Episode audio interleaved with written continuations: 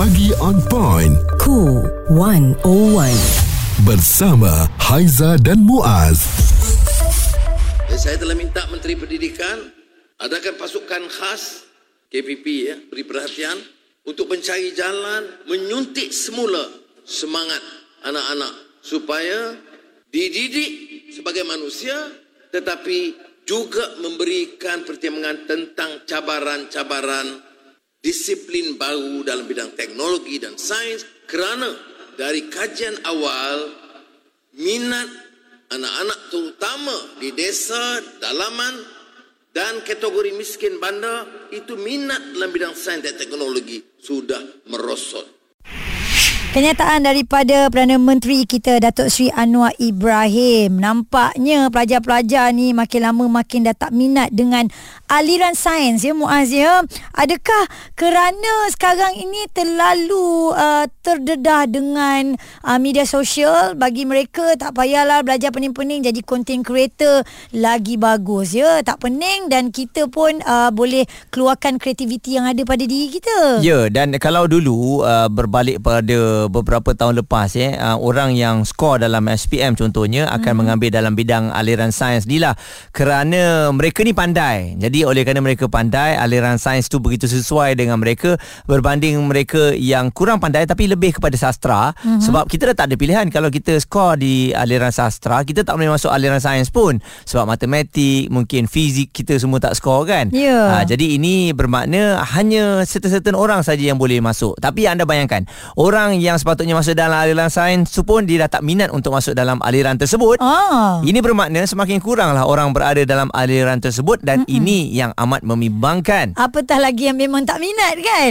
Okey baru-baru ni kita dengar ucapan daripada Khairul Aming Yang memenangi Content Creator of the Year Dalam anugerah TikTok Malaysia So dia ada pesan kepada semua adik-adik Jangan lupa belajar Macam mana pun nak jadi content creator Anda kena ada benda-benda ni Critical thinking, problem solving Dan uh, apa pun adab, common sense Semua kena ada Mm-mm. Dan uh, yang paling penting memang adalah pembelajaran, belajar uh-huh. yang kena dihabiskan ya.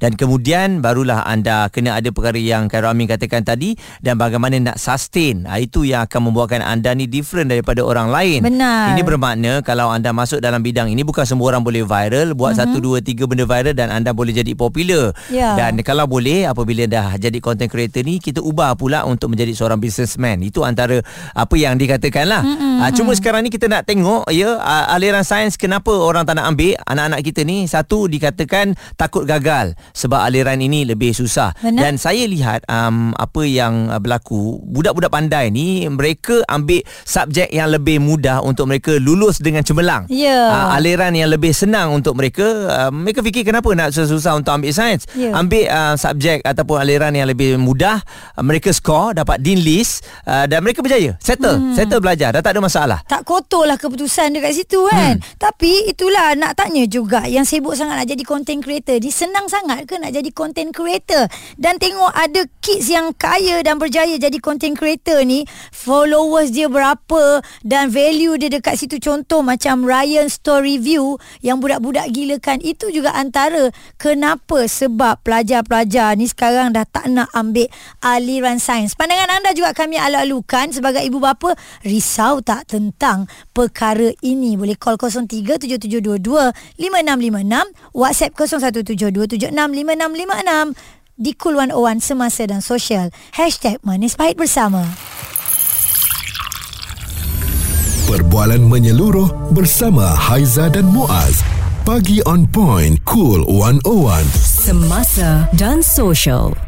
Takut gagal punca pelajar tidak ambil aliran uh, sains dan ini amat merisaukan kita kerana rata-rata yang takut kepada matematik dan juga sains awal-awal lagi dah tolak dah untuk masuk aliran ini semasa tingkatan 4 dan juga 5 apatah lagi apabila masuk ke universiti nampaknya pemilihan untuk uh, masuk dalam kos-kos yang berkaitan dengan aliran sains ini ditolak sama sekali Ya, budak sekarang tak tahulah ya, malas dah nak fikir panjang, nak fikir banyak, Mm-mm. tak nak menyusahkan kepala. Bagi dia kita ada uh, talent yang lain. Uh, creativity uh, contoh boleh jadi content creator. Jadi kita bersama dengan Profesor Madya Dr. Mihnat Nabil pensyarah Fakulti Teknologi Kejuruteraan Kimia UNIMAP dan juga pakar motivasi. Prof uh, bila kita tengok keadaan ini memang sangat-sangat membimbangkan. Adakah ini antara tanda-tanda kita boleh nampak sebenarnya kita akan kerugian di sini apabila tak ada pakar-pakar sains dalam Malaysia. Okey, uh, betul.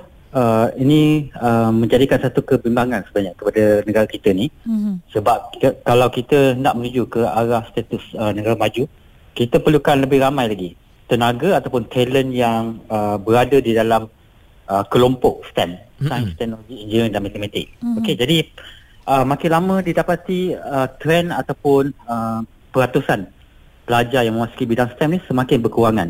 Okey. Dan sebagai pengenalan uh, kerajaan memang telah mensasarkan untuk uh, diadakan nisbah di antara pelajar sains dengan bukan sains sebanyak 60 kepada 40%. Maknanya 60% pelajar uh, sepatutnya mengikuti bidang STEM ataupun sains uh, untuk kita merealisasi, merealisasikan uh, kita punya agenda untuk menuju ke arah negara maju. Mm-hmm. Okey, uh, laporan Kementerian Pendidikan KPM pada tahun 2020 menunjukkan hanya 47.18% pelajar peringkat menengah mm-hmm. atas di seluruh negara yang memilih bidang STEM. Okey, tak sampai pun sasaran mm-hmm. 60% tu. Dan lebih membimbangkan pada tahun 2021 hanya 19% pelajar yang setelah menduduki peperiksaan uh, pentasian tingkatan 3 tu, PT3 tu, hanya 19% yang memilih bidang STEM. Mm-hmm. Jauh berbeza daripada sasaran mm-hmm. 60% tu. Jadi ini adalah satu kebimbangan kalau kita tak dapat uh, membuat sesuatu. Uh, peratusan tu akan semakin berkurang dari tahun ke tahun. Dan Prof, uh, bila dilihat matematik dan juga sains menjadi ketakutan untuk anak-anak murid kita ni skor. Jadi jalan yang uh, lebih mudah adalah elak daripada mengambil aliran STEM ni. Lebih senang nak lulus dan cantik pada SPM nanti. Betul betul betul. Itu yang persepsi pelajar tu. Uh, sebelum ambil uh, bertukar aliran pun uh, lepas habis kata tiga tu mereka memang dalam minda mereka tu ada persepsi uh, yang mengatakan aliran sains ni memang susah. Okey, jangan susahkan diri. Buat apa nak uh, peningkan kepala ambil uh, aliran sains? Mm-hmm. Lebih mudah untuk mereka mengambil aliran yang lain. Persepsi daripada awal. Mungkin mereka dengar daripada uh, uh, abang dan kakak mereka ke ataupun senior-senior di sekolah. Okey? Ataupun mungkin ibu bapa yang uh, turut menasihati mereka untuk tidak memilih bidang STEM. Mm-hmm. Dan Prof sendiri pernah berkongsi yang Prof uh, pernah terima surat berhenti belajar dan tak putus asa sehingga Prof berjaya sekarang bergelar Profesor Madya. Jadi Prof, macam mana uh, kanak-kanak sekarang ataupun pelajar-pelajar sekarang untuk balancekan belajar bagus dan nak jadi content creator pun boleh? Okey, uh, sebenarnya untuk makluman, uh, saya sebenarnya dulu uh, bukan berada di, di dalam aliran sains pun. Saya sebenarnya hmm. awal-awal tu, uh, semasa di tempat tu, saya ditempatkan di aliran perakaunan hmm. disebabkan keputusan masa tu penilaian menengah rendah PMR, PMR saya tak tak tak berapa bagus sangat tetapi saya nak mencabar diri saya saya mohon untuk bertukar aliran ke aliran sains padahal ramai yang mendapat keputusan baik pun dia tak nak masuk aliran sains sebab hmm. rasa susah dan sebagainya tapi saya hmm. nak mencabar diri jadi saya mohon tapi bila masuk aliran sains tu uh, jadi sebaliknya okey saya dapat keputusan yang teruk dan sebagainya jadi yang paling penting adalah tidak berputus asa. Okey, kalau apa-apa yang kita nak buat, tindakan apa yang kita lakukan, kita buat cuba buat yang terbaik. Hmm. Okey. Dan kalau nak uh, jadi yang terbaik antara akademik dan uh, perkara-perkara yang lain, content creator ke apa, yang paling penting adalah bagaimana kita membahagikan masa. Itu yang penting. Hmm. Okey, kita tak semestinya kalau kita nak bagus dalam akademik sahaja, maknanya kita tak boleh buat benda yang lain. Ada orang yang akademik dia sangat bagus, uh, kepimpinan dia bagus, sukan dia pun bagus. Uh, cuma bagaimanakah dia menguruskan masa dia. Yeah. Masa untuk setiap perkara tu. Jadi boleh, tak ada masalah pun kalau dia nak bagus, nak jadi sangat cemerlang dalam akademik dan pada masa yang sama juga dia boleh jadi seorang uh, content creator mm. yang sangat terkenal. Tak ada yeah. masalah pun. Semua pengurusan masa yang penting. Profesor Madya Dr. Mihat Nabil Pensyarah Fakulti Teknologi Kejuruteraan Kimia UNIMAP dan pakar motivasi Hebat, dia ya. berkongsikan bagaimana uh, pembahagian masa itu penting. Kalau nak jadi content creator pun anda boleh buat konten-konten yang berkaitan dengan sains. Yap. Ramai orang nak tengok dan saya rasa views tu lebih tinggi ya berbanding anda gelak-gelak ataupun konten makan-makan. Tu sebab orang dah banyak buat. Ya, Semua lah. orang boleh buat benda tu. Lepas tu tengok habis kat situ je. Mm-mm. Esok tengok orang lain pula yang buat makan. Ya. Tapi sains, math ni susah kita nak jumpa. Responsif menyeluruh tentang isu semasa dan sosial. Pagi on point bersama Haiza dan Muaz. Di Cool 101. Ini pagi on point di Cool 101. Haiza dan Muaz cerita tentang pelajar yang tak ambil aliran, aliran sains kerana puncanya adalah mereka takut gagal. Mana boleh dia nak kertas apa dia punya keputusan tu cantik aja kalau boleh. Jadi dengan caranya elaklah ambil sains atau math yang susah ni Muaz. Jadi perkara itu amat merisaukan kita uh, sebab uh, dilihat juga uh, content creator ni menjadi salah satu sebab lah kenapa mereka memikirkan tak payah belajar bersungguh-sungguh ataupun tak payah masuk subjek aliran sains pun suatu hari nanti mereka boleh jadi orang yang berjaya. Jadi persepsi itu yang kita nak ubah dari awal lagi supaya aliran sains ni harus dipenuhi oleh pelajar-pelajar cemerlang ni Yes. sebab ini adalah masa depan negara. Betul. Nurul, awak ambil aliran sains ke dulu masa belajar? Uh, tidak, saya aliran sastra tapi sekarang ni saya sedang uh, bekerja di Petronas dan juga saya tengah Wow. wow. sambung study degree di UiTM Puncak Alam secara PJJ. Saya nak menyentuh sikit berkenaan dengan content creator dan juga aliran sains yang kita tengah face dekat Malaysia sekarang ni kan. Mm-mm. Uh, saya rasa kita semua sedia maklum berkenaan dengan silibus yang tinggi uh, daripada matematik dan juga sains punya mata pelajaran. Mm-mm. Uh, itu mungkin salah satu faktor yang penyebab kenapa anak-anak di Malaysia sekarang ni kurang berminat dengan aliran sains. Hmm. Saya rasa KPM pun kena look into this lah untuk dia buat sesuatu because kita sayangkan generasi generasi kita yang sekarang kan. Mm-mm. Hmm. Nurul, Dan adakah lagi- awak merasakan bahawa um, cikgu cara cikgu mengajar matematik dan juga sains ini uh, tidak kena dengan uh, generasi sekarang? Berkemungkinan begitu? Uh, saya tidak rasakan begitu sebab uh, kita percaya dengan kebolehan cikgu-cikgu yang berada di Malaysia. Contohnya kita ada cikgu Fadli Saleh uh, di sekolah mana di sekolah KL Gombak mm-hmm. saya rasa. Saya sentiasa mengikuti uh, Facebook beliau. Beliau bagi tahu apa masalah KPM, apa masalah guru-guru. Saya rasa semua KPM kena ambil ambil sesuatu daripada guru-guru yang mengajar sebab orang yang deliver pada anak-anak murid. Macam mana orang nak deliver bila uh, silibus tu terlalu tinggi. Contohnya Mm-mm. darjah satu pun dah perlu belajar insurans. Ha, saya yang degree ni barulah saya belajar insurans masa Hmm. Ya. finance hari tu. Mm-mm. Tapi Nurul, uh, kalau dekat luar negara kan, macam budak-budak dari kecil pun dah diterapkan dengan money tree dan sebagainya untuk mereka belajar macam mana cara nak uh, apa menggunakan keuangan dan sebagainya.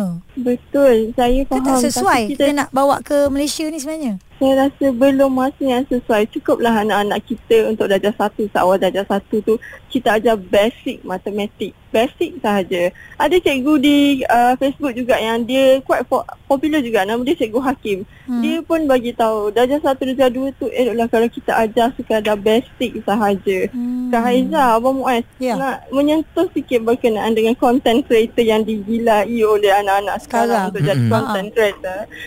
Saya um, personally uh, saya saya bukan seorang ibu saya juga, saya belum berkahwin tapi saya sedikit risau dengan generasi yang sekarang terlalu mengejar kemewahan ada content creator yang dia bring that uh, SPM 8E boleh jadi jutawan tidak Ah, dia bawa budaya itu. Betul. Ya. Ya. saya rasa education lah uh, penunjuk jalan untuk anda berjaya di kemudian hari. Hmm. Hmm. Kerana tanpa pelajaran anda akan sesat. Anda akan buat benda yang di luar Hmm, saya pun tidak pasti tapi kita jadikan Khairul Ming tu sebagai contoh content creator yang sangat um, talented bukan dari segi education tapi the, the way pembawakan diri dia. Anda masih lagi boleh kongsikan pandangan anda. Takut gagal punca pelajar tidak ambil aliran sains. Call kami 0377225656. WhatsApp 0172765656. Kongsikan bersama kami di Cool 101 Pagi On Point Hashtag Manis Pahit Bersama suara serta informasi semasa dan sosial bersama Haiza dan Muaz. Pagi on point. Cool 101. Macam mana eh masalah yang kita tengah hadapi sekarang ni ramai pelajar tak nak ambil aliran sains sebab takut gagal. Lebih baik buat perkara yang kita rasa kita boleh berjaya lah kat tempat lain. Mm-mm. Dan Ha. ibu bapa sebenarnya mainkan peranan yang penting tau sebab daripada dulu lagi ibu dan ayah kita akan nasihat suruh jadi doktor, suruh jadi engineer dan Hmm. masuklah aliran sains kalau boleh. Tapi dia mengikut kebolehan anak-anak tu. Macam bila kita dah ada anak ni kan kita nampak oh kelebihan dia kepada sini kita akan uh, support dia untuk pergi ke arah yang dia suka lah. Hmm. Dan amat mengecewakan sebab ada satu perkongsian yang bagi tahu kapasiti sebuah kelas aliran sains adalah seramai 35 orang.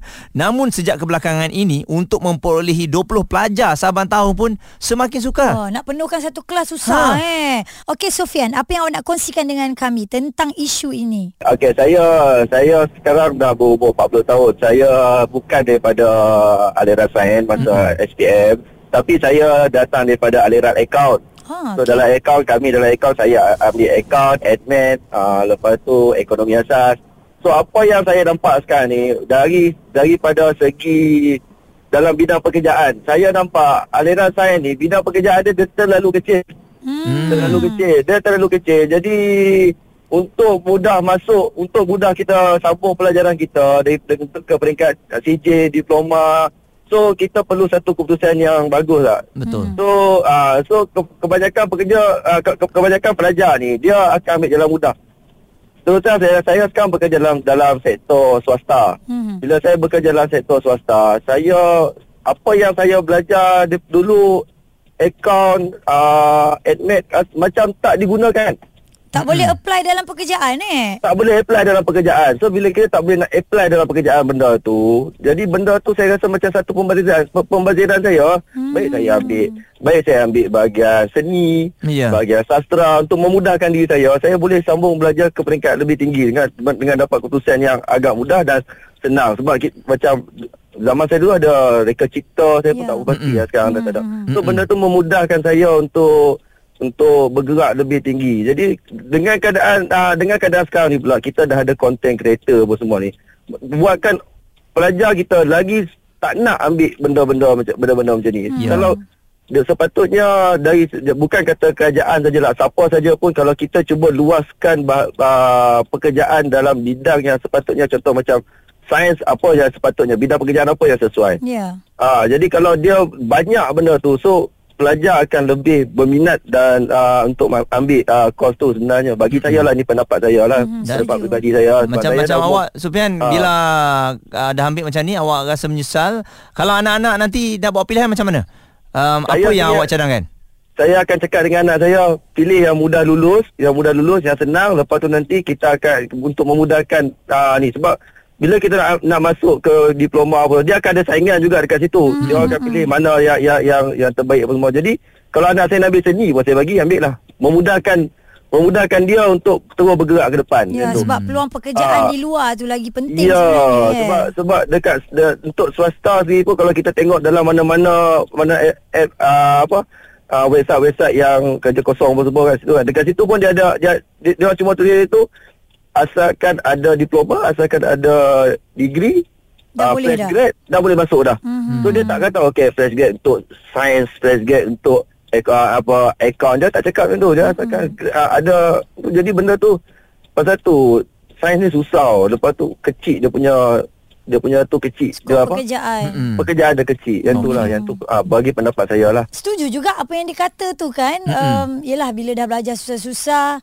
Yelah macam Haizah sendiri lah. Eh. Haizah belajar matematik semua. Tapi tak adalah apply dalam um, pekerjaan saya sekarang. Untuk menyanyi dan sebagainya. Ya, mungkin dia secara langsung ataupun tidak langsung lah kan. Dan kebetulan saya dengan Haizan ni kedua-duanya aliran sastra. Jadi Ya. bila kami nak cerita mengenai aliran sains ni, yalah memang sukar lah sebab masa kita kat belajar dulu pun nak masuk memang ada keinginan. Ada, tengok Tapi orang tengok kat- kepada keputusan PMR masa tu, ah memang tak jadilah masuk kan. Ah, ah, tengok orang ada dekat lab apa semua macam wah ini Ah, ah. boleh jadi pakar sains kan. Ya. Tapi kita tahu tahap kemampuan kita bagaimana. Mm-mm. Atau eh, Muaz, adakah mungkin uh, pelajar-pelajar ni dia rasa okey kita habiskan sekolah, kita habiskan sekolah lah Mm-mm. tapi tak perlu nak kerja aliran mana. Ya sebab tu Ah. lah seperti yang Sufian katakan tadi ada point je kat situ kan. Cuma yelah kalau semuanya tak nak masuk dalam aliran sains, Hmm. bila dalam kelas pun dah hampir 20 orang orang 15 orang nak jadi apa Sikit kan. sangat, jadi eh? saya rasa me- pihak kementerian memang kena ambil satu inisiatif uh, untuk menarik semula lah Mhm. uh, agar orang yang ada kepandaian ni kelebihan ni untuk minat masuk dalam bidang sains.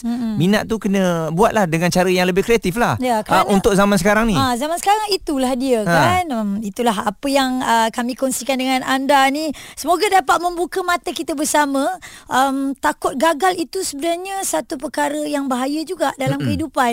Kalau kita tak cuba, tak tahu betul tak eh? Tapi Ya. dah takut awal-awal tu yang membuatkan hmm, tak ya, tak payah Dan ambil lah. saya rasa satu lah, saya terfikir tiba-tiba kan, hmm. limited kepada untuk orang nak masuk aliran sains ni sebab apa tau? Hmm. Ibu ayah yang masuk dalam aliran sains, insyaAllah anak dia akan masuk aliran sains yang sama. Ikut. Orang yang tak masuk daripada aliran sains ni, ini yang akan susah Haiza. Kalau Hmm. 20 orang aliran sastra, dia nak melompat ke um, ni mak bapaknya eh, Mm-mm. anaknya nak masuk ke aliran sains, memang susah. Ya, Kalau ah. ada satu dua tu memang sangat berjaya, kita Ya, sukalah. ya. Ah, tapi bayangkan aliran sains tu dah yang limit tadi mak dia ambil, ayah dia ambil sambung kat anak dia. Ha-ha. Kalau anak dia tak nak masuk, ah jadi itu yang makin kurang tu. Responsif menyeluruh tentang isu semasa dan sosial. Pagi on point bersama Haiza dan Muaz. Di Cool 101.